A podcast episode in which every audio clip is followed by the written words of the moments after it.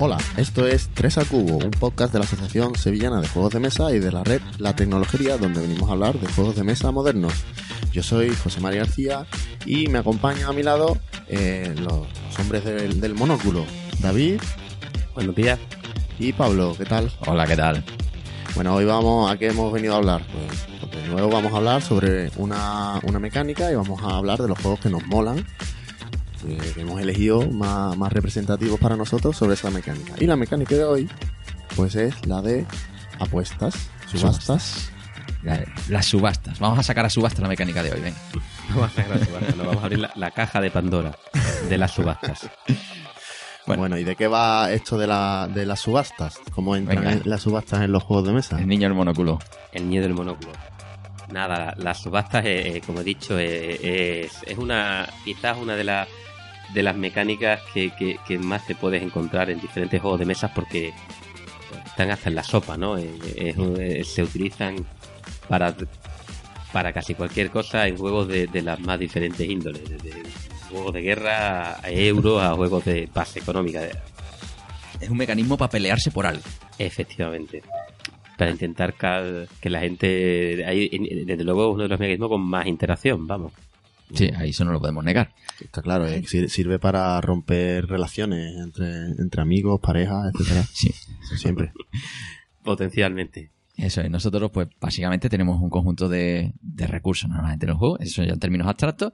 Y los podemos utilizar para adquirir otros recursos que nos interesan. ¿no? Exactamente, normalmente es dinero, pero pueden ser también otro tipo de Podemos recursos. comprar con dinero, puede ser con subasta, con cualquier otra cosa. Comida, ala. Materiales, con puntos Sí. de victoria, con. Es verdad, un punto de victoria. Ahí tenemos un montón de variedades. Ahora sí, el mecanismo de subasta, eh, hay distintas formas de hacer subasta. Y esto no es único del juego de, de los juegos de mesa. En el mundo real nos encontramos también subastas, pues, distinto tipo, ¿no? La primera de todas ellas, yo creo que es la, más habitual, que es la subasta abierta, ¿no?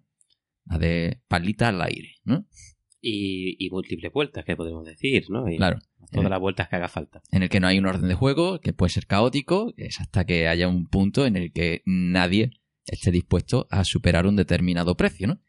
Y esa es la, la subasta, La subasta Tradicional. tradicional, más sencilla. eso es, que también puede estar limitada por el tiempo, al estilo eBay, ¿no?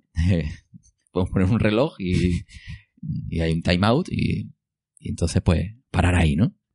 Y hay que decir que esa subasta, pues la verdad es que por lo general mm, eh, casi nunca te la encuentras en los juegos, ¿no?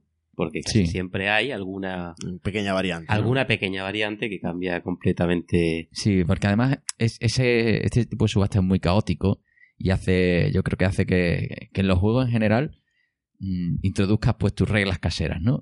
Limitar por tiempo, eh, yo qué sé, bueno, hay, hay muchas vertientes. Entonces, es más habitual encontrarte algo un poco más ordenado, ¿no? Es decir, la primera simplificación es eso mismo, pero en orden y, en un orden de juego, En orden. sí, y Y bueno, y un clásico, una clasificación de que si uno pasa no puede reengancharse, por ejemplo. eso es. El, Eso es Si alguien, si te echas atrás, no subes, te estás obligado o, su- o subir o, o retirarte. Y si te retiran no puedes volver. ¿vale? O sea, que quizás esa sí te la puedes encontrar en, sí, es en, la, mucho, en muchos juegos. es la más habitual, la, que más hace habitual, que, que sea más ágil también mm, la subasta, porque volvemos a eso que la subasta no suele ser el núcleo de un juego, sino una parte importante y en torno a la cual se, se construyen otras cosas, ¿no? De hecho, bueno, hablando de eso, ¿no? Hay efectivamente las subastas en los juegos o, mm, aparecen muchas veces como parte de una, de una gran mecánica. Mm. Pero hoy vamos a intentar hablar de juegos donde la subasta es algo, digamos, importante para, para jugarlo bien o para disfrutarlo o que te tienen que jugar, te tienen que gustar las subastas para, para, para jugarlo y o que potencialmente se gana el juego en la subasta también se podría decir eh, eso, ¿no? La columna vertebral del juego es, es la subasta. ¿no? Si, si no haces la subasta bien, estás perdido. Sí, y ahí es donde entramos, tal vez, antes de entrar a lo mejor a desglosar otros tipos, el, el principal problema de una subasta es el valor percibido, ¿no? Es decir, tú cuando vas a por algo tienes que tener un valor en mente porque sabes que le vas a sacar una rentabilidad Mm. en, en un plazo. Totalmente. Eso, eso es lo que pasa que, que normalmente es difícil eh, pillar ese valor percibido la primera vez que juegas a un juego. Sí. Eso le- es muy común en este tipo de juegos que, que la primera vez que juegas, pues y, y- y llega el momento en que tienes que, que, que- que dar una puja para una subasta, pues estás perdido, ¿no? No sabes realmente. ¿Cuánto valen las La- cosas? La Eso. clásica pregunta al que te ha explicado de ¿y, y Y- cuánto ¿Y pongo? cuánto pongo? ¿Y, y esto, y esto cuánto vale? ¿no? Eh, Sí. Sin duda alguna es la, la- el, el- el principal defecto. Dentro de los, de los juegos, yo creo que hay, hay juegos en los que en los que digamos que, que son más fáciles de saber el valor de las cosas o por lo menos enterarte del valor de las cosas a lo largo de la partida. Eh, podría mencionar, por ejemplo, un juego como El Príncipe de Florencia, que yo creo que es un juego Hmm, que es accesible Hmm. porque estás continuamente hay varias rondas y digamos es, es principal cómo inviertes tu dinero en una subasta para comprar algo pero casi todos los jugadores incluso jugadores que han jugado por primera vez al segundo o tercer turno Sí, porque siempre está lo mismo en siempre subasta. es lo mismo que se, se, pasa siempre lo mismo Claro, digamos que no hay una progresión en el que cada vez aparecen cosas más golosas o diferentes, ¿no? Siempre está lo mismo encima de la mesa y entonces esa experiencia que tú vas adquiriendo mm, te va ayudando a, mm, a no hacer el primo en la siguiente en la ronda, ¿no? subasta Mm. hay otros juegos en los que no ocurre eso el primer turno pues hay una metalización instantánea. Eh, Te tiras a, a comprar algo que, que no te va a valer para absolutamente nada y te quedas sin pasta, por ejemplo. y, y ya, te has, ya, ya has perdido y no te has dado cuenta. Eh, y- y suele, suele ser juegos duros. Y por comentar un juego en esta línea, pues eh, un juego que, que Queen Games sacó para las familias y yo nunca lo entenderé. Que es- Para romper para familias. romper familia, que es el Chicago Express. Chicago Express, turno 1, sale, ¿qué subasta? Subasta rojo, digo 40, has perdido. te, te has comprado una acción demasiado cara, te queda 40 minutos de sufrimiento. Sí. no hay nada que hacer. No eh, hay juegos más duros en ese aspecto, ¿no? Entonces, bueno, ya el tema de la valoración ya lo veremos con unos cuantos ejemplos, que son los que traemos nosotros. Pero sí que podemos volver a, la, las mecánicas y ver algunas subastas un poco más exóticas y, que son muy divertidas, ¿no? Eh, más allá de las subastas estas de abierta, las subastas de una ronda, por ejemplo, ¿no? En la que el primero que sale tiene que poner un precio que si otro le sobrepuja no se puede reenganchar.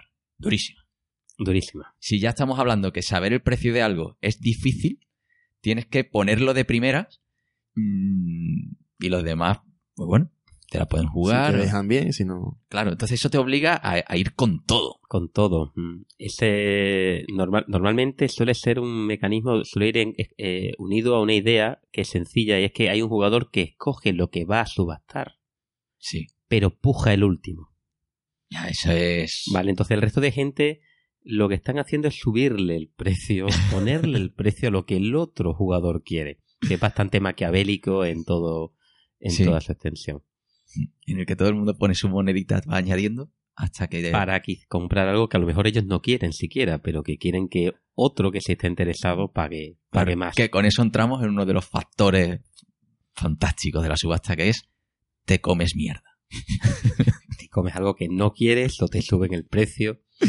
Eso es. Tú pretendes arruinar a alguien para que luego algo te salga más barato. Y al final te lo comes tú. Eso es. Es es la parte más divertida, creo yo, de, Sin del duda alguna.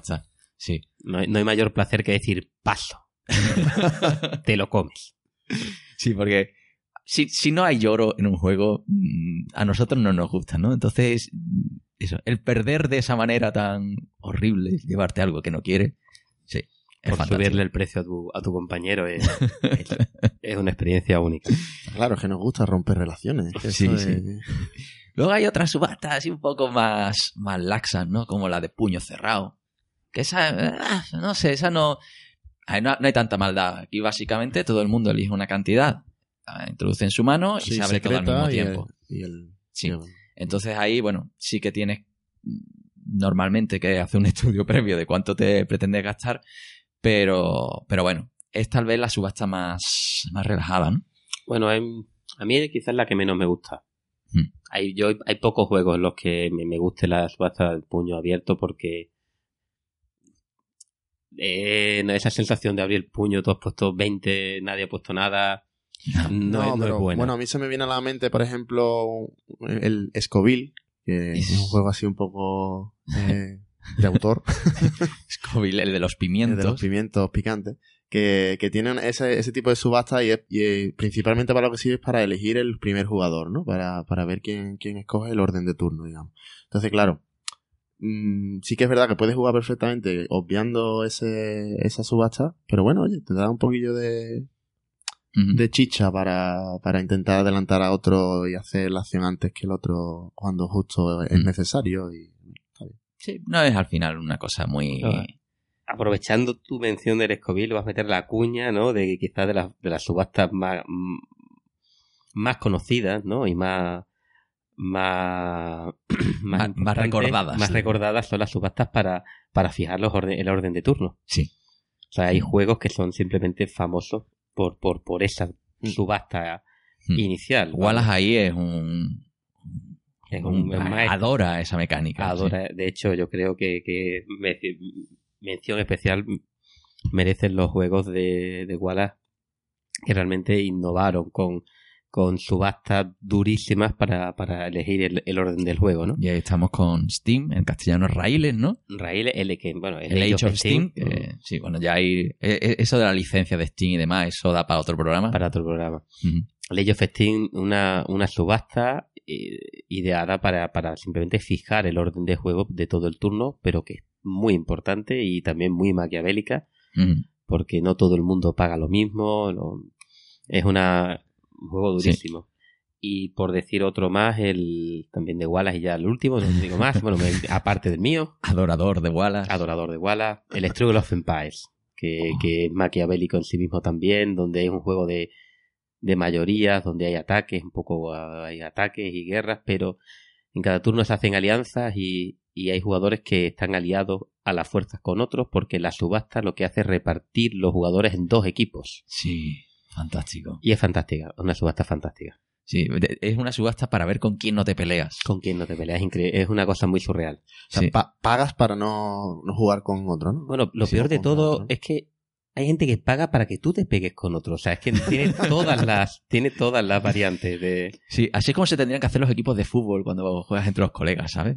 poniendo dinero encima de la mesa. Entonces, claro, que lo piensas Sí. es así. Tío, qué fantástico, tío. Lo voy a hacer el próximo partido, ¿no? Nos jugamos el bote. Y, y hay, y hay- y hay cosas surreales, ¿no? Como que en co- cosas que no parecen nada, ¿no? Como el que si piensas en el equipo de fútbol, resulta que por el que más se paga no es por el primero, sino por el último que escoge.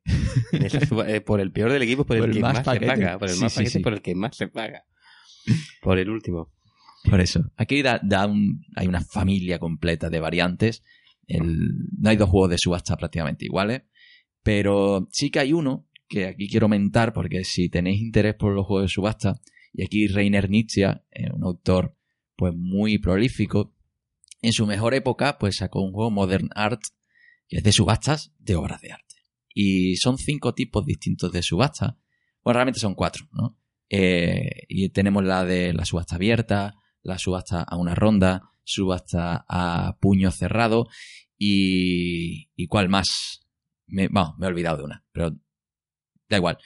Eh, son cuatro tipos de subastas y entonces en función de la obra de arte pues se pone una, una encima, bueno, se pone encima de la mesa una obra de arte y se aplica ese tipo de subasta. Entonces es un juego puro y duro en el que al final tienes que intentar tener una colección pues lo más valiosa posible, ¿no? Y se gana por dinero. Eh, yo creo que es esa destilación en la que Reiner inicia es un maestro, ¿no? Destilar una mecánica y explotarla al máximo, decorarla, ponerle unos cuantos farolillos a la, a la caseta y, y tirar para adelante, ¿no? Entonces, bueno, antes de, de meternos en, en harina con otro juego, yo quería mentar El Modern. Sí. Así que, bueno, yo creo que es hora de, ya que hemos hablado, nos hemos puesto el monóculo a título teórico, ¿no? Vamos a entrar en no. Falta, eso. una, falta una. Falta Ah, una. falta una. Falta una, lo siento, no puedo. Dios. no puedo, mi No. taxonomía me puede, me Tenías puede mi ahí monóculo. un diagrama con sus llaves y todo. Lo tengo, bueno. lo tengo. Madre. Podríamos poner una foto de... Sí. mi parte mi, mi- mi parte docente me puede. Vale, ¿Qué eh, faltaba? La última, bueno, eh, para mí es algo importante, ¿no? Hay, eh, hay muchas veces que hay, cuando hay una subasta, digamos, potencialmente todo el mundo podría comprar muchas veces y, o, o digamos que el- lo que se está vendiendo solo mm, Solo está disponible una vez. solo está disponible una vez, pero hay un tipo de, de subasta diferente donde realmente es una especie de reparto. El, el clásico Ah. juego es el Evo o, o el, o el, El otro de Wallace, el, El- Tin- el Tin Trail. el- no, el, Last Train. to el. Last Train to Well Day, perdón. Mm. Eh, digamos en el que, mm, digamos, hay una serie de, de recursos que vas a disponer. En el Evo son mutaciones para tu dinosaurio para mejorar. Y el hecho es que va a haber una subasta porque hay un... O sea, todo el mundo va a mutar. Mm. Pero tú realmente estás pujando para poder escoger entre un, con- unas mutaciones que se sacan aleatoriamente, unas mutaciones que te van a dar un superpoder, cuál es la que tú quieres. Pero de las que se van a sacar, si por ejemplo hay tres jugadores, sacan tres opciones, tú te vas a llevar una de las tres, Mm. seguro. Pero Sí. pujas para llevarte la que tú quieres. Es una especie de puja por el, el orden de turno para escoger un, Mm. una mejora, un recurso, ¿no? Y eso está bastante extendido y quizá es para mí mm, es una de las que más me gusta porque es, es- hablando del valor es como que más fácil valorar Ujú. mm, cuando es una de las fujas que es más fácil darle un valor. Sí, porque no penaliza tanto al que no se lleva nada, porque al final te acaba. Bueno, al que no, al que no puja, siempre se lleva algo. Sí, pues Entonces son más moderadas. No tienes ese efecto bola de nieve de pues yo, yo más, ¿no? En el que tú pones N, yo N más uno, y así vamos hasta que alguien se queda sin pasta, ¿no? Que eso es lo que ocurre con juegos tipo Chicago Express, el American Rails, ¿no? Que es yo voy a subir Y que siempre puedes Hasta comprar que todas las veces y siempre puedes reengancharte, siempre puedes comprar más, siempre Sí. puedes participar de las subastas, no tienes límite al número, sí. por ejemplo, de acciones del Chicago Express que puedes comprar. Sí. El límite es tu dinero. Vale, estas son más, más light. Sí, que ahí, ahora que lo he dicho, recuerdo, el, toda la familia Chicago Express, American Rails, la- las subastas para mí no son subastas. Es decir, es, ¿tú cuánto tienes? 31. Pues yo te voy a subir hasta 30. y tú vas a poner 31. ¿Sabes? Para llevártelo y que te cueste lo máximo posible. Entonces, al final, es una subasta en la que Bueno, miras el dinero de reojo y hasta sabes que te dicen paso. Bueno, sí. La temida palabra. la subasta. palabra, claro. Dice que tienes 30, 30 para ti. No, es, es duro, no. eh, Hmm. son subastas, son subastas. Pues bueno, pues vamos a meternos ya en harina, ¿no? Vamos José al lío, Marí? vamos ¿Cuál es tu, tu elección de hoy? Ese juego de subastas que representa para ti lo máximo de la mecánica. Bueno, yo de nuevo, igual que en el anterior programa, voy a ir al- a uno bastante accesible, bueno, dentro de lo que cabe, porque siempre es un juego de un peso medio más o menos, pero de, de entre, de entre los jugones de, de culo duro que estamos aquí sentados, pues yo creo que, que este es el quizá más, más, más asequible, ¿no? Más accesible. ¿Cómo Y- se llama? Se llama eh, Alta Tensión. Power Grid en, en inglés, O Funkenschlag. Funkenschlag en alemán. Perfecto alemán. Mucho Sí. mejor. Funkeslag. Funkenschlag. Sí, porque vamos a hacerle un- un- la ficha, ¿no? Se dan ganas de invadir Polonia. es, es el Funkenschlag o el alta tensión. Es un juego de Friedman Fries, el hombre del pelo verde. Que todos los juegos empiezan por F o De ahí- doble F, por ahí- eso de Funkenschlag. Exactamente. ¿Vale? Es un juego para entre 2 a 6 jugadores, eh, dos horas de duración más o menos, y a partir de 12 años, ¿vale? Y ya digo, un peso más o menos mediano, ¿no? Eh, ¿Este juego de qué va? Pues este juego básicamente eh, tenemos, eh, somos los dueños de, de un emporio energético ¿no? Y queremos abastecer al máximo número de ciudades eh, dentro de, de una región ¿no? para poder conseguir eh, beneficios eh, asociados y ganar el juego. Ya está. Sí, pero eh, ojo, el juego no se gana por tener más beneficios. Efectivamente, se jue- el juego se gana, eh, que puede ser un poco la, la duda inicial, que eh, manejamos mucho dinero en el juego y vamos comprando dinero y ganando. Y parece que el objetivo es ganar dinero, pero el, el dinero que ganamos es para invertirlo para al final llegar al máximo número de ciudades posible, ¿no? De, de, sumini- de Sí. suministro. Que ese es el que el jugador que gana, ¿no? El que tiene más, Más clientes. más clientes. Exactamente. Por eso precisamente tal vez sea uno de los juegos más de entrada, porque quien haya jugado alguna vez al Monopoly, ¿no? Y, y Sí. le guste eso de manejar el dinero, Da, da esa idea un poco, Sí. ¿no? Tenemos un mapa, vamos comprando localizaciones del mapa de alguna forma, así. es un juego económico, pero que el objetivo no es ganar pasta. Efectivamente. Bueno, el juego. único fallo que tiene. Claro, sí. Que eso es No lo que... hablemos. que- no, ahora luego vamos a... Bueno, con la pasta se puede desempatar. Es verdad, desempatar. Sí, pero eso es de tieso. Que, que es bastante. No, es bastante. No, es- común. es muy común, muy común. muy común. es muy común. Sí, llegar al final a suministrar a Mm. varios jugadores el mismo número de ciudades, ¿no? Ujú. Bueno, entonces, ¿cómo, ¿de qué va el juego, no? Vamos a contar un poquillo Sí. la mecánica general del juego. El juego, pues tenemos un mapa. eh, mm, bueno, hay de hecho distintas versiones del juego. Yo la, la versión que tengo es la versión deluxe, que salió en el 2014. Uh, Versión definitiva. Aunque el juego originalmente es de, es de 2004, el- el- el- su primera edición, ¿vale? Eh, pero bueno, eh, dependiendo de la versión que tengamos, entonces vamos a tener un mapa, pues un mapa de Europa o de alguna región concreta de Europa, ¿no? Hay muchas ampliaciones también eh, que incluyen mapas nuevos. O un mapa de Estados Unidos, donde aparecen, pues, una serie de ciudades eh, que están interconectadas entre ellas, ¿vale?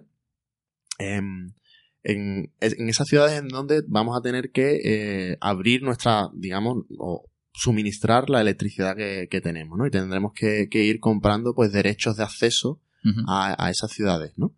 Y, y bueno, el mapa está interconectado a esas ciudades porque una vez que plantamos, digamos, nuestro, nuestra pica en, en alguna de esas ciudades, La base central. la base central, para poder comunicarnos con el resto de ciudades, pues tenemos que, que de alguna forma, pues, eh, Tirar el cable. conectarnos, exactamente, tirar el cable por alguna de esas conexiones que aparecen en el mapa, ¿vale? Bueno, cada conexión tiene su, su precio, en fin. Sí, en no- función de una orografía, entonces hay mapas pues que si tienes montañas pues es más, es más difícil, difícil llegar a atravesarlo. algunos sitios. Entonces sí que hay unas zonas un poco más baratas, otras más caras y eso hace un poco también que cada partida en función del mapa sea diferente y del número de jugadores. Exactamente. Porque el mapa se hace más grande o más pequeño, tiene un- está dividido por regiones, entonces con dos jugadores se juegan menos regiones Mm. Y con seis pues se juega con todo el mapa. Exactamente. Eh, bueno, hay que decir que de hecho con dos jugadores, si por lo menos en la versión deluxe, eh, se juega con, con un jugador dummy, ¿no? Un jugador... eh, Sí.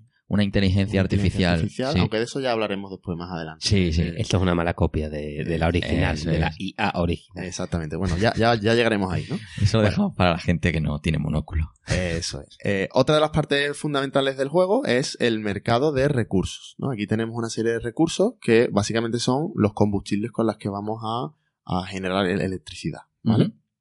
Eh, es, un, es un mercado que es dinámico, que van a tener, va a tener un precio cada uno de los distintos tipos de recursos que tenemos, que tenemos, bueno, tenemos carbón, tenemos eh, Petróleo. petróleo, tenemos uranio y, bueno, en la, en la versión original teníamos eh, basurilla, ¿no? Sí. Basura.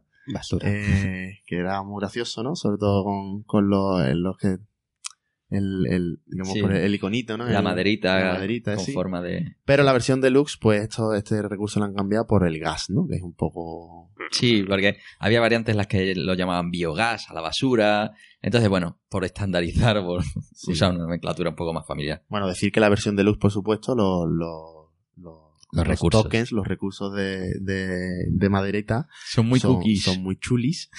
Que tienen sus formitas y demás, no como en la, en la versión original, que eran simplemente Uh. cubos con formas geométricas y punto, ¿no? que son los que tenemos aquí delante, de alta tensión, que tengo yo desde 2004, pero Nada, La nada, madera, el la- deluxe es muy molón. bueno, no vamos a entrar a... Bueno, entonces decíamos que este mercado de recursos es dinámico porque eh, el número de recursos está limitado. Eh, y de hecho, en cada turno que se va jugando, pues los recursos se van regenerando a un ritmo distinto dependiendo del momento de la partida en la que estemos. ¿Vale? del momento, del mapa Del mapa también, Sí. efectivamente. y del número de jugadores. Y Todos los mapas jugadores. siempre vienen con una tabla que te dicen, pues, mm, cuánto entra. Mm. Mm, Es, exactamente. Entonces, a lo mejor al principio de la partida, pues es probable que el carbón eh, pues sea más o menos barato eh, y se pueda comprar por menos dinero. Lo que ocurre es que también si mucha gente compra carbón, pues cada vez va siendo más caro, ¿no? Va, va simulando un poco el tema de la oferta y la demanda. Si hay mucha demanda, pues la, el, el precio de la materia prima sube, ¿no? Si hay, Sí. si hay mucha oferta, al contrario, pues el precio de materia prima baja. No, la verdad que esa representación es algo que, que a mí me, siempre me ha gustado mucho, Mm. ¿no? Y, y- y obliga a cada jugador a elegir una estrategia diferente. No entras a competir y eso también es una de las bases de la subasta, ¿no? Si todo el mundo compra uranio, no hay uranio. Claro, claro. También No hay que tiene tener- centrales de uranio. el uranio sube. También Claro. tienes que tener en cuenta que eso, que, que los recursos, por ejemplo, el ur- el uranio es muy potente, ¿no? En cuanto a, Claro. a- a suministrar. Porque ahí entramos ya en, en la base del juego y donde está la subasta. Donde está la subasta, que son las centrales eléctricas, ¿vale? Eh, el juego básicamente, pues, vamos a tener una serie de centrales eléctricas, cada una funciona con un, con un tipo de recurso distinto, algunas necesitan más unidades de un recurso que otras, y dependiendo de lo potente que sea esa central, pues va a suministrar electricidad a una o más ciudades. ¿Vale? Al principio del juego, las centrales que, van a- que vamos a tener disponibles pues son más pequeñitas y suministran a menos, a menos ciudades, pero conforme vayamos avanzando en el juego, pues irán siendo más caras cada vez y van a ir suministrando a más, a más ciudades. Y Bueno, más eficientes. y más eficientes, que efectivamente. ah, representa la- el desarrollo ¿no? de la tecnología. sí. De hecho, hay algunas centrales ele- eh, eléctricas que son, que son verdes, que son de energías renovables, que, cuya principal característica es que no necesitan ningún tipo de recurso. Sí, ¿no? que son una chusta. Porque, Bueno. bueno. es decir, te salvan en mitad de la partida Mm. de. A lo mejor. Te cuando- ahorras dinero en, en los recursos, de alguna Sí. manera, pero sí que es verdad que no, no suministran a tanto a tantas ciudades como Sí, la, la- porque al final, recordemos Las que hay- contaminan. Claro, las que contaminan. Hay un momento en el que tenemos que decidir que sí, que el mundo verde está muy bien, pero aquí hemos venido a ganar. ¿no? Y entonces, pues, las centrales verdes, pues a lo mejor suministran a cuatro casas gratis, pero, pero las gordas van a seis, siete, y aquí gana quien suministre a más. A más ciudades. Entonces, por eso, en mitad, aquí sí que hay un desarrollo en este juego, ¿no? Hay una historia, por decirlo de alguna forma Sí. esa pelea inicial por un tipo de recurso. Al principio a lo mejor pues no hay basura, no hay uranio, luego entran en juego y el carbón y el petróleo pues ya se abarata porque la gente se va por otro tipo de recursos. Sí, sí, efectivamente. entonces vuelve esa- a ser goloso. Mm, Esa historia, además, eh, el juego lo, lo, lo representa muy bien porque tiene como una especie de tres eras, ¿no? Tres, tres Sí. momentos. El, el momento inicial, el- en, la, en la- en la mitad de la partida y Y el clímax. Y el clímax, ¿no? El clímax final en el que los ratios en los que los recursos se generan son distintos, van cambiando. ¿No? Entonces tienes que también adaptar un poco tu estrategia a, a esos ratios, ¿no? Bueno, entonces, el, el tema de las centrales eléctricas, como decía, que era que es donde vamos a tener la subasta en este juego y que es fundamental, no es, está claro que sin centrales eléctricas pues no vamos a poder jugar. Pues este juego lo organiza de la siguiente manera. Tenemos, en principio hay eh, cuatro centrales eléctricas disponibles que suelen ser, bueno, se, mm, se enseñan, se ponen en orden, ¿vale? Y son sobre las que podemos pujar.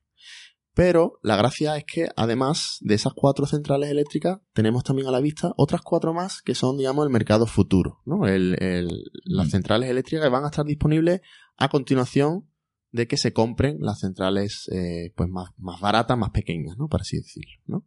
Cada una de estas centrales eléctricas depende de un recurso distinto, eh, proporciona electricidad a un número distinto de ciudades y tiene un coste básico o coste mínimo, digamos, Un precio de salida. precio de salida, exactamente. Sí, y aquí ya vamos enganchando, vamos acercándonos al, al tema de la subasta, ¿no? Exactamente. ¿Cómo, ¿Cómo funciona la subasta? Bueno, pues tenemos de estas ocho eh, centrales eléctricas ordenadas por precio de salida que tenemos, eh, entre las cuatro más baratas, que son las que están disponibles, pues el, por orden de turno, el jugador eh, inicial, en primer, en primer lugar, jugará, eh, perdón, elegirá una de esas cuatro centrales para sacar la subasta, ¿vale?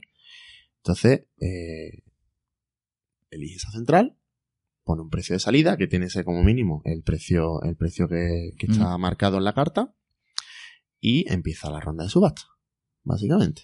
Entonces, la primera puja, si tú estás obligado a poner el dinero. Estás Y a- obligado a pujar. Claro. Y ahí es donde entra, porque si tú no quieres pujar, pasas y te vas. Claro, el problema de... el- el- bueno, no, Pero no es tan así. Es el, el jugador que saca...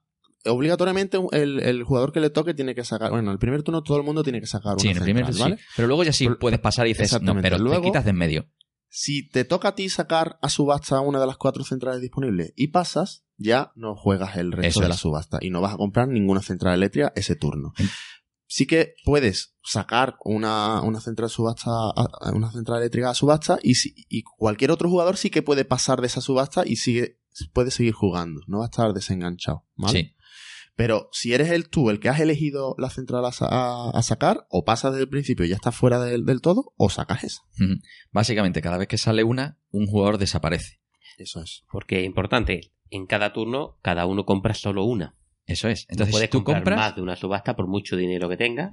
Solo tienes una central por mucho dinero que tengas. En el momento en el que compres una, sea tu turno o sea en el turno de, su- de subasta de otro, estás fuera ya de- del resto de, de la fase de subastas. y aquí y ahí es donde entra la parte dura. En lo que hemos dicho, tú ves la fila de arriba que todavía no está en subasta y tú dices, aquí hay que hacer hueco para que entre esa que a mí me interesa.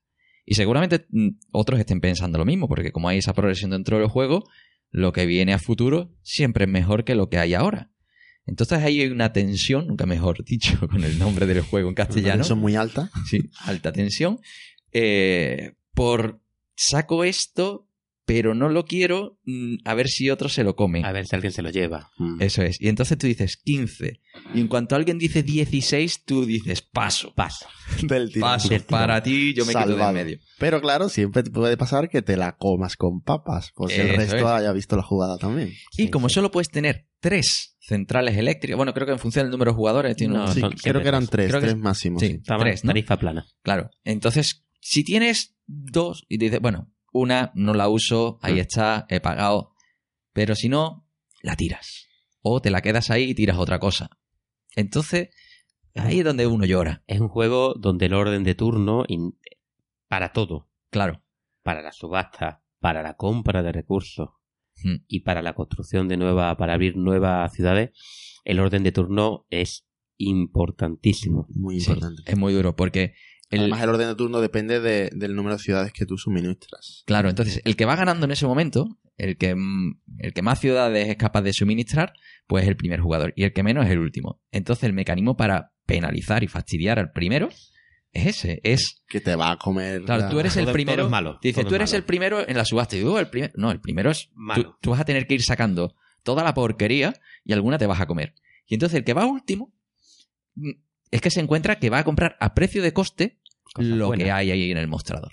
Entonces, tiene un mecanismo que aquí vamos al concepto del pelotón, ¿no? Es decir, esto es, en este juego, el destacar es malísimo, Sí, te sí, lastra un montón. sí. Por eso que hemos dicho, además que eso, que los recursos los compras el último, con lo cual, Claro, más exactamente. caro. En la fase de subasta eres el primero, pero en la fase de comprar recursos es al contrario. El que va último es el primero que compra recursos, con lo cual se lleva los más baratos siempre. claro, entonces, ser el primero mm, y ganar, yo no, yo no conozco a nadie que haya empezado primero y haya terminado primero.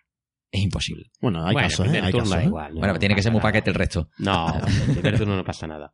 Lo que sí es verdad que es un juego muy duro. Sí, es un Es- juego de, de- de- de calcular constantemente, ¿no? De, Sí. de ver el, el dinero que me queda libre, de ver las, las centrales que van a haber para el siguiente turno, los recursos, esto me interesa más, esto me interesa menos, empiezas a hacer tus cuentas y de repente Es una Excel. te faltan Bueno, dos, no, dos pero- monedas para comprar el recurso que te hacía falta y tan jodido. Pero Sí. el, y- para mí la decisión más importante es cuando metes el hachazo, lo del pelotón, ¿no? Realmente este es el típico juego que, que la gente que lo ha jugado mucho juega completamente diferente que la, la gente que juega por primera vez o la gente que es más Mm. menos jugona.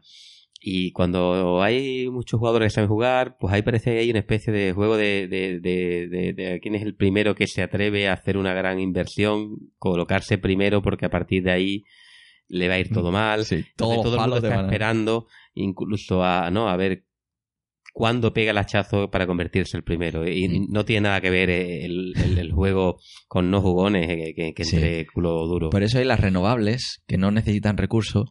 mm, puede ser un buen momento para dar un hachazo y de gastarte un poquito más, porque luego sabes que no vas a tener a lo mejor que gastar tanto en recursos y te va a permitir recuperarte en los siguientes turnos. Mm. Pero claro, tú tienes una ocupas un falso primer puesto, ¿no? Tú sabes que luego va a venir otro y te van a recuperar el terreno.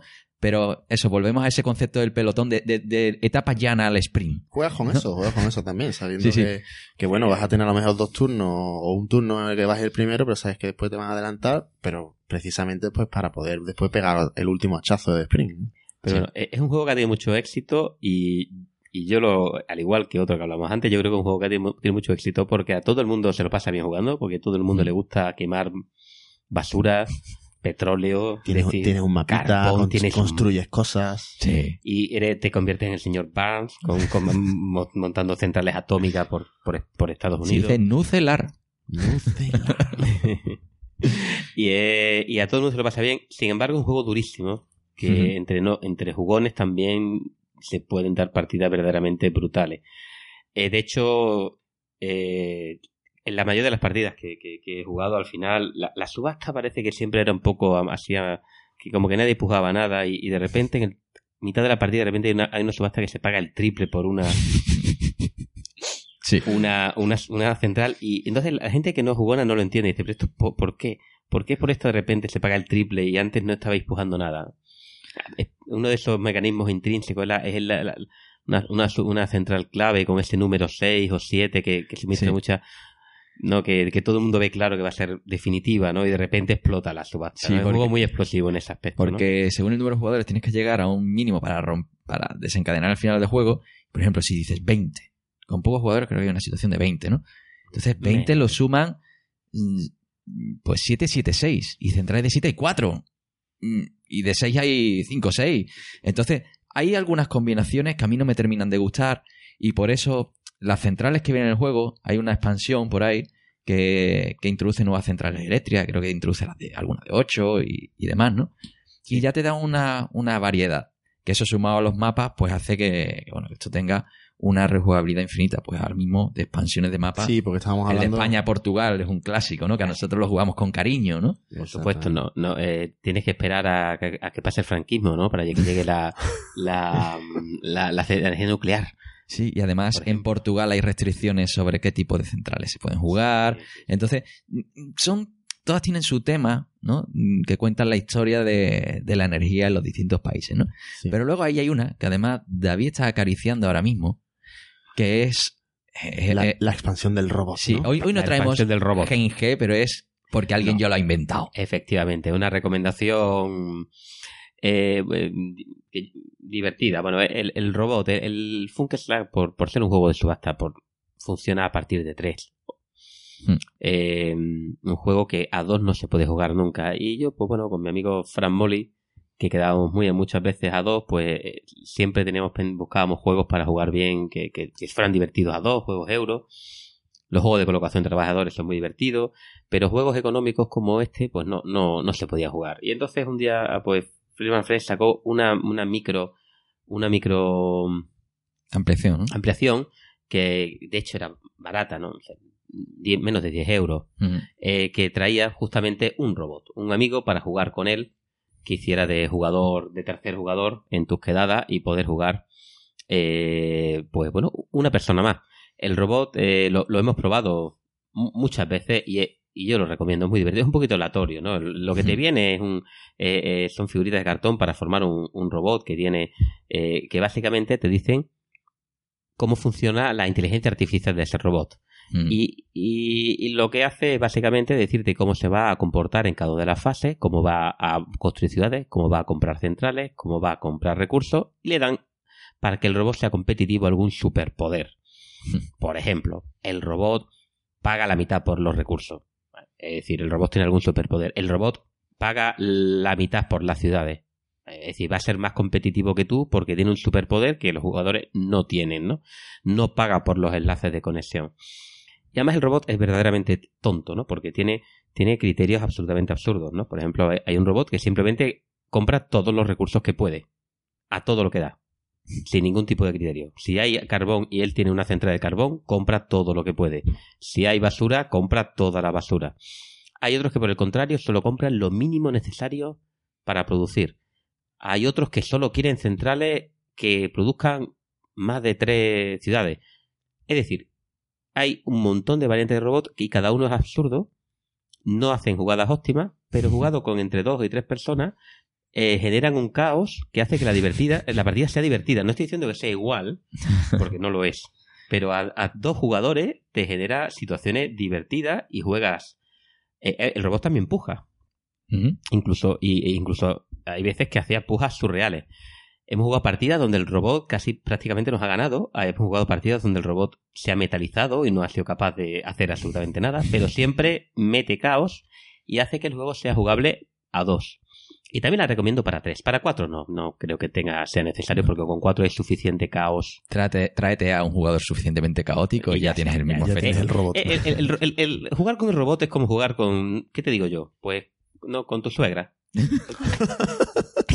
Vaya. Enseña- claro, Vaya, vaya paralelismo, cabrón. Menos mal que tu suegra no nos escucha. tu suegra es simpática y quiere jugar contigo. Y Pero, no, pero no sabe realmente pero realmente va. no sabe lo que está haciendo. Y tú pues le dices, venga, no pasa nada.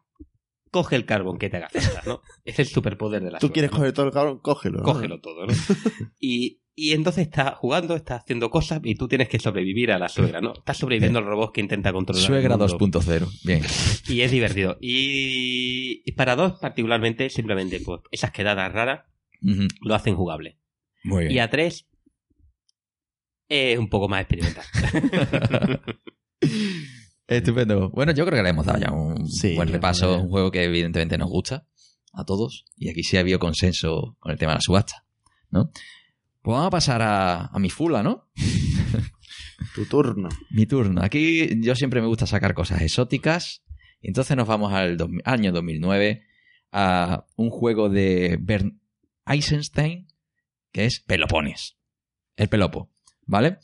Entonces, eh, este juego, ¿de qué va? Es un juego que va de pasar hambre.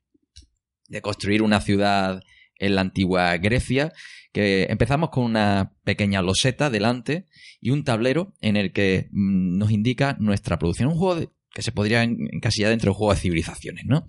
En el que tú tienes un, un pueblo, en el que empieza- tienes personas que necesitan comer, y entonces tienes que producir comida para abastecerlos, madera y piedra para construir edificios, y si te sobra de algo, pues va a generar lo que se llama cultura, ¿no? Entonces, eh, esa ciudad se va a ir construyendo a base de losetas, y esas losetas salen a subasta. Ocho rondas, en cada ronda compras una. Así de sencillo. ¿Y qué es lo que tienen las losetas? Pues un efecto inmediato cuando las compras, un efecto todos los turnos, que normalmente son esos recursos que hemos dicho, comida, madera, piedra, lo que sea. A veces que te da un superpoder, que ya lo veremos, y luego tiene el, mm, bueno, el precio inicial, el precio de salida, y, y también un coste que tienes que pagar para los edificios. Aquí hay dos tipos de losetas. Las losetas son terrenos, una cantera que nos va a dar piedra, un, un campo en el que vamos a obtener cereales, comida, y por otro lado los edificios. Y los edificios se construyen pagando, pues evidentemente, piedra y madera. Después de haber ganado la subasta. Claro, entonces, hay una subasta en la que en función de... siempre aparecen cinco losetas. Este es un juego de 2 a 5 jugadores y que dura tres cuartos de hora. Porque ocho rondas y las subastas, cada uno compra una. ¿De acuerdo? Entonces, de esas cinco, lo duro de este juego, tú tienes un precio de salida y tú decides cuánto vas a pagar por la loseta que a ti te interesa en ese momento. ¿Vale? Y, mm, y tú dices, pago 5. Bien, paga 5. Y ahora viene otro y te sobrepuja. Te dice, yo pago 6 por esa. Pues tú con tus 5 te vas a otra loseta. Si puedes. Si no hay nada que valga 5, pues te vas a tu casa sin ninguna loseta comprada y te dan una monedita de consolación. ¿De acuerdo? Que tú, en lugar de meterte, porque dices, no tengo pasta, no tengo nada con qué comprar o no me interesa nada de lo que hay ahí, tú puedes no pujar inicialmente y llevarte tres monedas. ¿Vale? Es una forma de recuperar, de recuperar dinero. Entonces, es, si te metes, te Va- metes. Vas a palmar, ¿no? Si te metes, Es vas a decir, palmar si, te metes, que sea para comprar. Bueno, tienes que meterte con algo para tener un plan B. Claro, es decir, si tú no pongas cuatro en algo, si con esos cuatro luego no te puedes ir a otro sitio. Porque además aquí hay un efecto en cadena. Es decir, si David pone cinco y yo tenía cuatro y José Mari tiene tres, a mí me quita de en medio. Yo con esos cuatro saco a José Mari y José Mari se va a otro hueco. Y hay un efecto en cadena. Entonces, ¿cuándo termina la subasta? Cuando todo el mundo o ha pasado o ha puesto en una, en una loseta. Punto pelota. Y es duro de narices. Porque además vamos justísimo de pasta. El dinero, la única forma de ingresar más dinero es tener más población. Y para tener más población hay que comprar losetas que meta población. ¿No? Y ya por, por ahí es la subasta dura. Muy dura. ¿No? Luego está la, la otra parte dura del juego, que son los desastres. Que es que cada turno salen dos fichitas de cinco tipos de desastres. Y en esos cinco tipos de desastre, que ahí es donde se pasa mucha hambre, pues te viene una galleta. Es decir, mm, pierdes mm, un tercio de la comida, pierdes un tercio de la población, porque sí, punto. ¿Vale? Y te vas. Ahora, hay losetas de esos edificios que te permiten protegerte contra esos desastres. Y cuando ocurren, no pasa nada. Entonces, a partir normalmente del tercer, cuarto turno, es cuando empiezan todos esos desastres a llegarte. Y tú, o decides seguir una estrategia en la que, bueno, pierdo un tercio de comida, pero tengo poca comida, puedo sobrevivir con esto, me da igual, me lo voy a comer. Pero hay peleas por los edificios que te dan esas protecciones, la Comida, los recursos, Claro. emplea por todo. se nos va de madre la cosa. Las subastas, pues de repente alguien pone un montón de dinero porque va a ser un desastre. Porque si tú no das de comer, por ejemplo, hay momentos en el que tú tienes que dar de comer a, a tu gente. Si tú tienes ocho personas eh, en, tu, en tu pueblo y no les das ocho de comida, si no le das seis, dos se mueren y te quedas con seis. ¿Y qué es lo que pasa? Que las en función del número de personas, tú vas a cobrar pasta, que es la que te va a permitir meterte de nuevo en esas subastas. Así que necesitas gente. Pero para tener gente necesitas comida. Mm, Y luego, para protegerte mm, de, de todos esos desastres y conseguir puntos, pues necesitas también edificio, comprar edificio. Para eso necesi- necesitas la madera y... Vamos, eh, en, Es- en resumen, un juego familiar para Sí. jugar con tu mujer, con tu suegra, Eso es. Haciendo amigos. haciendo amigos con, con tu sobrino para que sepa lo que es el hambre, Claro, eso es. para, que aprenda, para que aprenda a valorar su bollicao. juego Sí, ha eh, llegado muy alto la BGG. sí. eh, a ver, estoy revisándolo. Está bueno, está- en el, en el 300, no, en el 600. Sí, Llega- está, a estar un poco más arriba. Es el efecto novedad de la Board Game Geek. No lo ha jugado suficiente gente. Eso es. Es un Ya juego, bajará. un juego que baja cuando hay gente que lo juega y no lo entiende. ¿no? Eh, un juego que se ha venido a sufrir. Los lloricas. Porque en la BGG hay mucho llorica que puntúa. Sí. Haciendo amigos, ¿verdad? Quizá lo, lo- lo más duro es la cara que se te queda cuando, cuando te, te- te- te echan. Y no, no puedes comprarte nada. O, lo, o peor, lo que te queda para comprarte no te interesa para nada. Sí. Y lo tienes que comprar. Bueno, no puedes pasar y Puedes entonces te, dan, ¿eh? te dan tu peseta Sí, te da una y que, moneda que es casi de peor. triste. Claro, pero es De ese triste. momento en el la, que tú la dices- moneda de triste. Claro, pero es ese momento en el que dices, necesitaba esa comida que me daba esa loseta. Eh, como no tengo esa comida, ahora tengo que alimentar a esta gente y se me mueren. Y entonces todo lo que había conseguido... Efecto Y bo- lloras. bo- bola de nieve, pero que te atrapa la bola de nieve. Bola de mierda. bueno, eh, y entonces lloras, ¿no? eh, pero todo, todo el mundo lo pasa mal. Es un juego, Sí, sí. Es un juego de supervivencia. Sí, porque al final los puntos son eh, cada persona con la que acabes después de ocho rondas son tres puntos. Eh, cada moneda creo que son cada tres monedas que te puedas ver que son poquitas un punto, es más o menos anecdótico. Y luego los edificios, cada uno sí que da una serie de, de puntos. Y todo eso se suma y al final, pues, más puntos tenga, gana, ¿no? Mm, las partidas tienen unos 30, 30 y pico puntos, más o menos. Y es duro, pero... Es duro. A mí, hombre, de los juegos que este, al contrario del, del, del alta tensión, se puede decir que, que, o sea, que, que eh, es un juego de subasta, como has dicho, son ocho rondas, ocho subastas. El- el- se hacen las ocho, un- ocho subastas una detrás de la otra y el juego se acaba. Es muy cortito en ese aspecto, ¿no? Una hora, quizás. Según el número de jugadores, y lo que lloren, ¿no?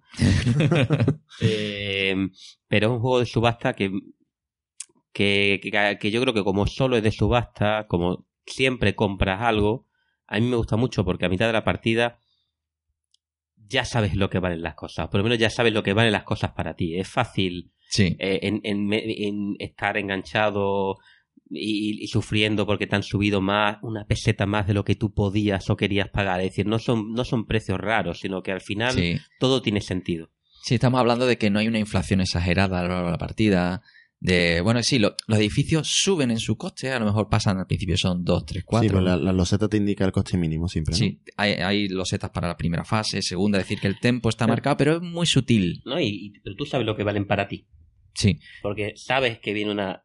La primera. Cuando viene la hambruna, Claro, la primera catástrofe te pilla, ¿no? No, no lo sabes lo que es.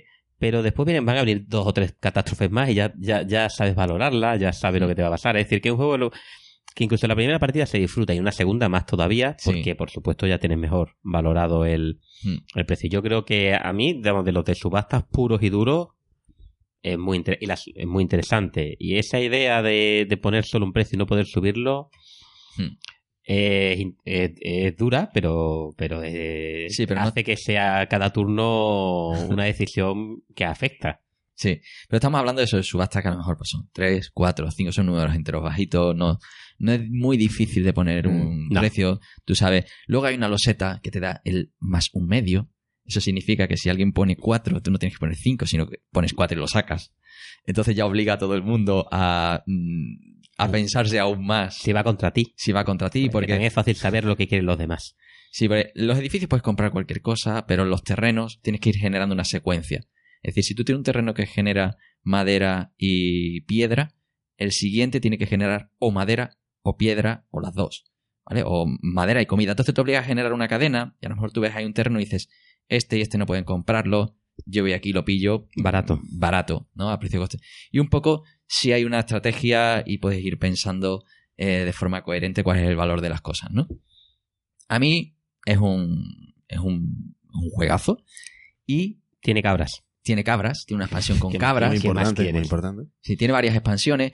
Y hace poco sacaron una reimplementación en 2015, que es el juego de cartas, que es lo mismo. Porque al final, en lugar de los setas, tenemos cartas, las propias cartas se utilizan como monedas, ¿no? Es una reimplementación cambiando los componentes y reduciendo el impacto de, de las de la hambruna, de todas esas catástrofes, ¿no?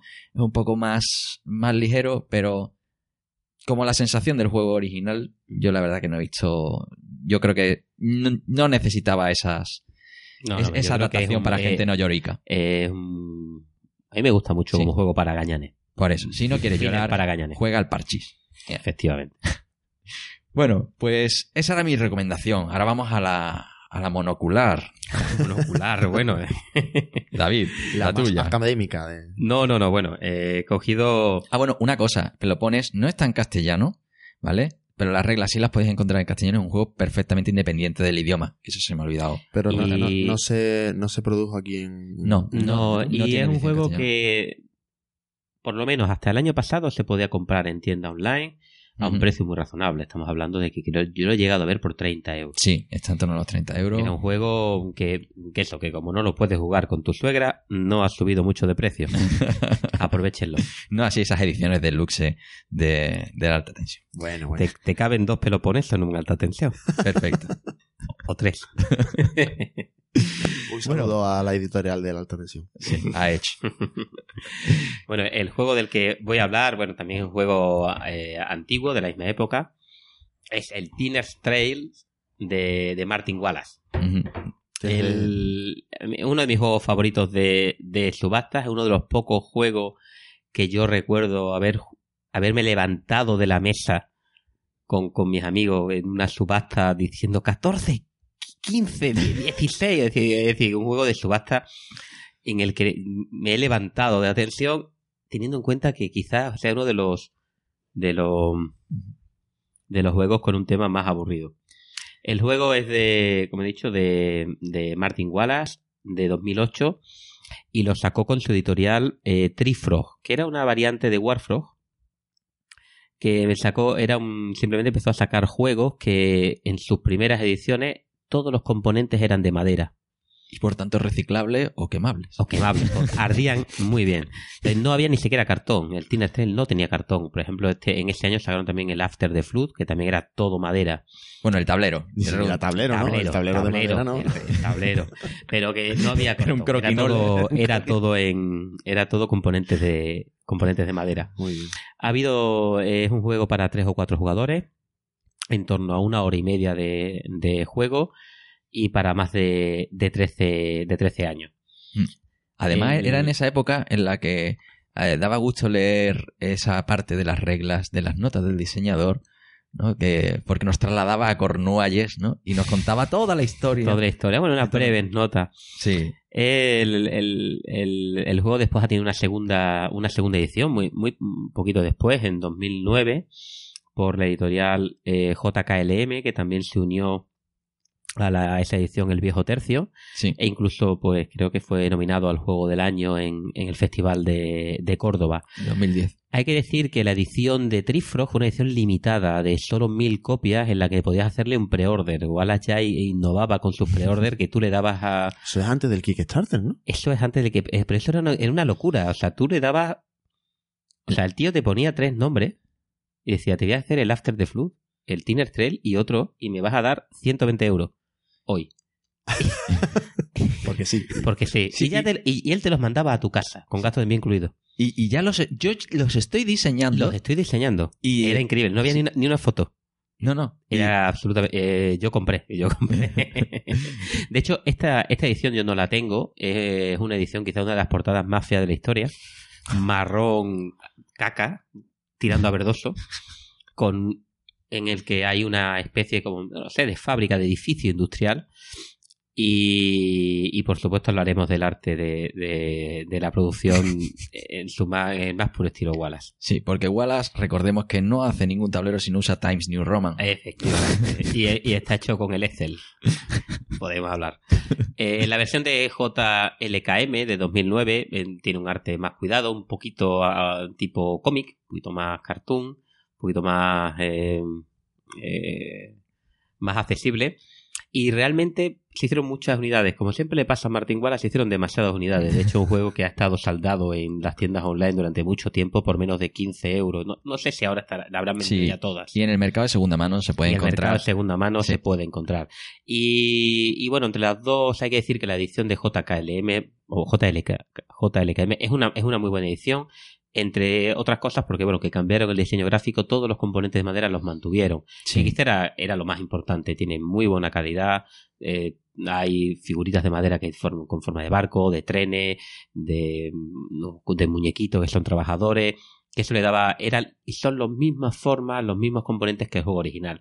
De tal forma que, de hecho, bueno, eh, si podéis utilizar la, la edición limitada, eh, pues es muy igual, es muy original, muy, muy feo el tablero y muy clásico, con alguna particularidad tradicional, como su maravilloso track en base 20 para llevar el dinero, De 20 en 20. de 20 en 20. Es decir, tú llevas la cuenta de cuántas veintenas de libras tienes, lo cual te podría volver loco para calcular. Hombre, eso es, es muy inspirador. Es decir, los ingleses tienen ba- base 12, base 8. Según el día que se levantan, tienen una base.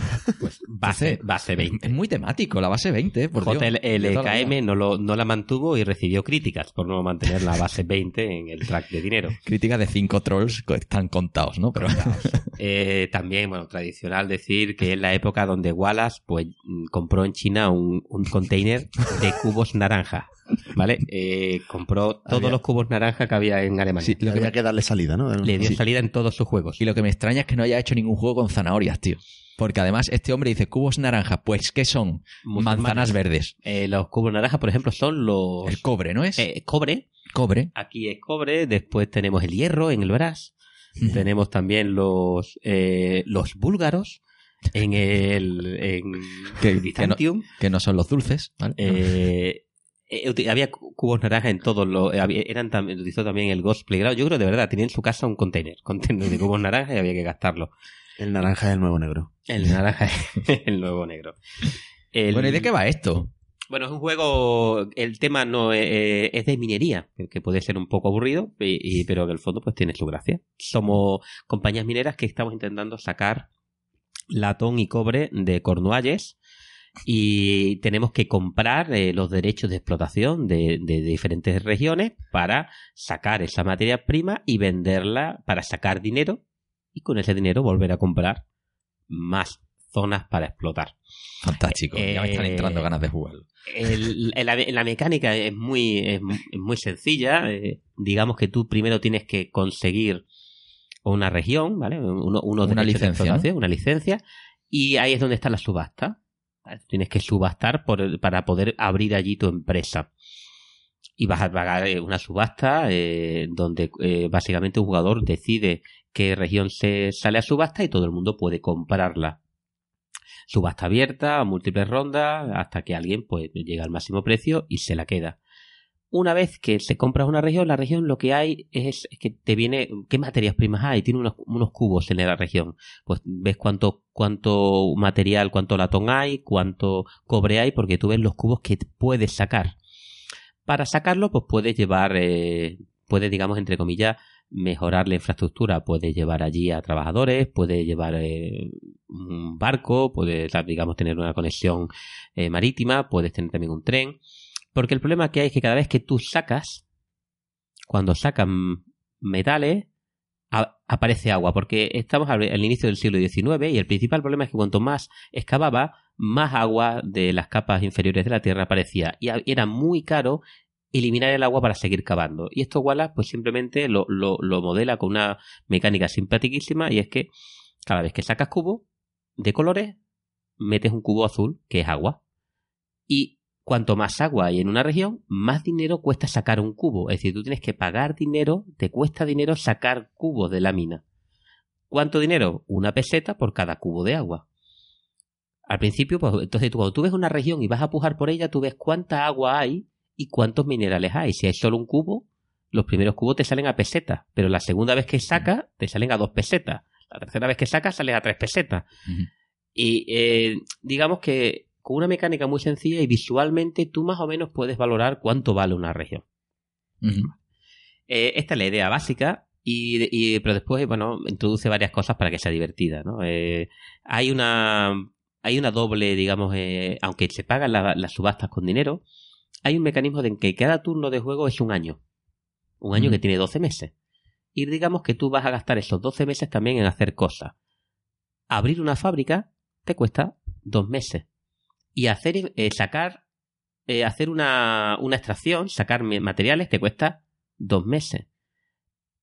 Meter infraestructura, por ejemplo, lo que hemos hablado de hacer una, meter un tren, o meter un barco, o meter trabajadores, o también puedes achicar agua, están las bombas de achicar agua, una maravilla.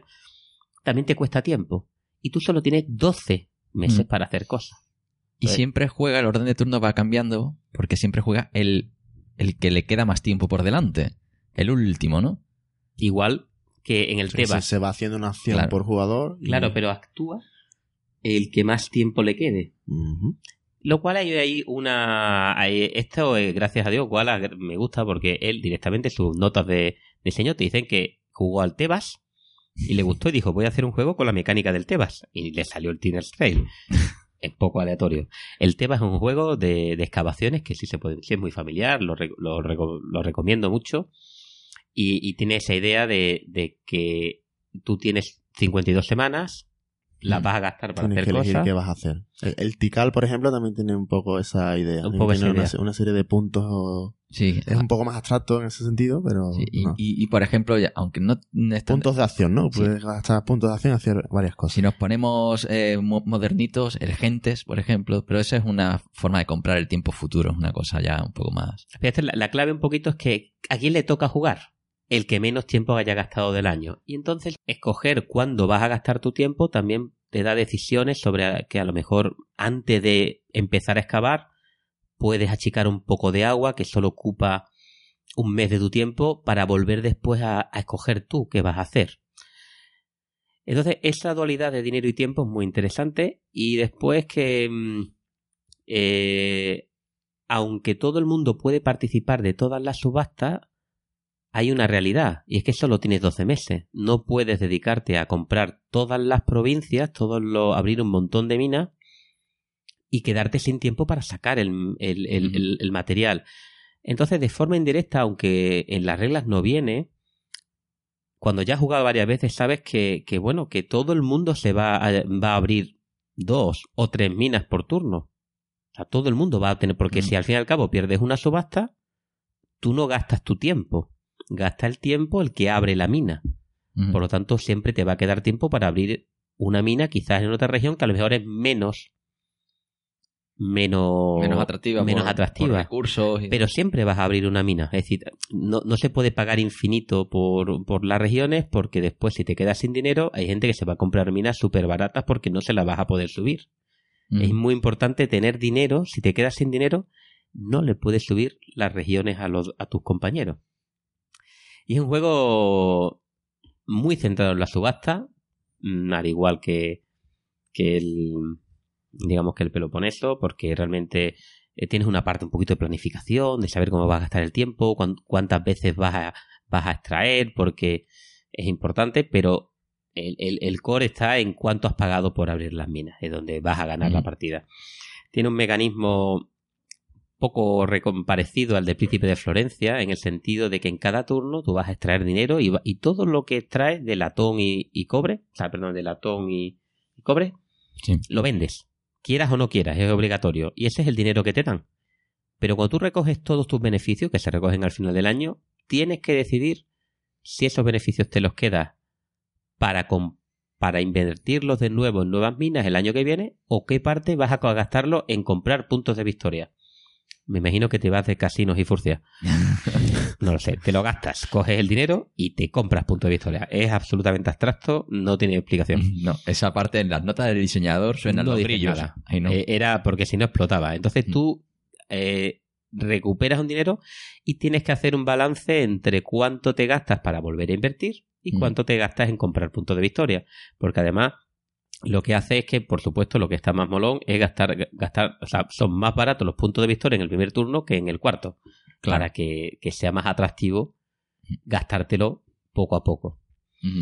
¿Y, ¿Y este no es el juego de las empanadillas? Perdón. Hacer Sí. empanadas, sí señor. Sí, porque mm, yo creo que este hombre fue a Cornualles, vio lo de las empanadas y dijo, tengo que hacer eso. Y, y de repente vio el Tebas y dijo, lo meto todo en la costelera y me sale un juego. Y te explica cómo las empanadas allí se utilizaban como forma de, como tenían las manos negras los, los mineros, pues para poder comerse el relleno, pues en lugar de un plato, pues usaban la propia empanadilla, ¿no? Y entonces tiene el concepto de las tiendas de empanadillas. Así La que tú puedes, empanada de carne. Claro, tú puedes dedicar tu tiempo, un mes, en hacer A empanarte, no. Sí, toneladas de empanadillas. A vender empanadas. Sí, a vender empanadas. Eh, De, de hecho, eh, hay que tener cuidado porque hay un jugador fantasma. Tú, matemáticamente, tú puedes dedicarte solo a vender empanadas y con el dinero que vendes, sacas de las empanadas, comprar puntos de victoria. Claro, Eso- cuatro años, doce meses y cada empanada es Una peseta. un mes, te dan una peseta. Y con eso te puedes comprar puntos de victoria y te da un, un- te da uno- un número de puntos de victoria que son, creo que son, no sé, son 30 o 40 o 50 puntos de victoria. Tienes que tener cuidado. Si quedas por debajo de ese valor de puntos de victoria, es que Eres un loser. eres un loser y hubiera- mejor te hubieras dedicado a vender empanadillas. Eso es. Entonces, mm, e- eso es un referente mm, y hay más de uno acabado por debajo y ha hecho una partida desastrosa y lamentable. Y luchando contra el que contra el vendedor de La empanadas. partida del vendedor de empanada. Sí, esa es nuestra Está referencia. calculada, se puede- no la recuerdo, pero se puede calcular cuántos puntos de victoria tendría el vendedor de empanada. Eso es. Es un, es un clásico. Eh, Yo, yo lo recomiendo mucho, es un juego mm, ya de jugones, un juego clásico que tiene un poquito de, te tiene que gustar un poquito los temas más, más abruptos de la minería, de los trenes, pero bueno, temas eh, clásicos entre los Eurogamers duros. Y, y como juego de una hora y media, dos horas, está eh, verdaderamente interesante. Fantástico. Bueno, yo creo que aquí ya nos hemos llevado, cada uno hemos, hemos contado nuestra, nuestra fula, además un par de accessits por ahí, que queda, bueno, el Modern Art como recomendación así, si queréis probar las mecánicas puras y duras de subasta, Todo el lo- Príncipe de Florencia, que también es de Wallace. No, de Kramer, por Dios. Ay, perdón, perdón, perdón, perdón. Eso lo voy a, lo, lo voy a tener que borrar, ¿eh? Acabo de perder pasará- puntos la de monóculo. Por- Total. Totalmente. total. Madre mía. Puntos de monóculo. Sí, del Yayo Kramer, cierto. Eh, que ese juego también es fantástico en cuanto a subasta, pero hoy no vamos a dedicarle tiempo. Nada, pondremos por ahí los enlaces y. Sí, nos ponemos ahora a jugarlo. Bueno, si le claro, damos sí. envidia al, al universo. Ahora, no vamos a decir qué hora es. No. Hora de jugar. Hora de jugar. Muy Bueno, bien. Pues yo creo que con esto, ¿no? Bueno, pues nada, nos podemos. Nos despedimos. Pues hasta, hasta la próxima, ¿no? Exactamente. La próxima que ya hablaremos, pues, bueno, de otro tema que se nos ocurra. Sí. En alguna otra mecánica Sí, que podamos monoculear. Eso es. Bueno, Pues pues nada, gracias a todos. nos vemos en la próxima. Adiós. Antes de irnos, os recordamos que podéis contactar con nosotros a través del correo de la Real Tecnología en hola.tecnología.com o a través del formulario de contacto que podéis encontrar en la web de la Asociación Sevillana de Juegos de Mesa, asjm.es. Además, la asociación tiene un grupo en Facebook cuyo enlace podéis encontrar en la entrada de este programa o en nuestra web. Y en Twitter también os podéis encontrar como arroba sjm-es o arroba tecnología.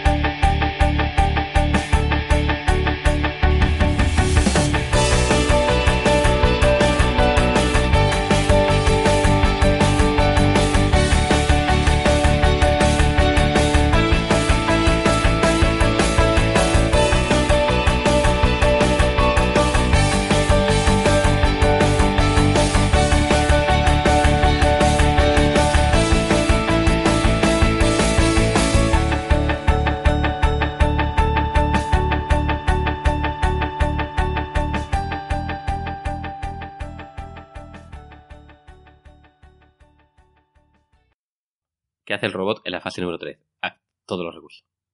¿Cómo? Todo, todo, todo- todos los recursos que puede meter. Ah, que todo, compra... todo lo que puede. Ah, ¿se le pone pasta? Se queda pelado. Se queda pelado a dolor. El tío está como un cencerro. El tío acumulaba recursos como... Y entonces revienta la partida.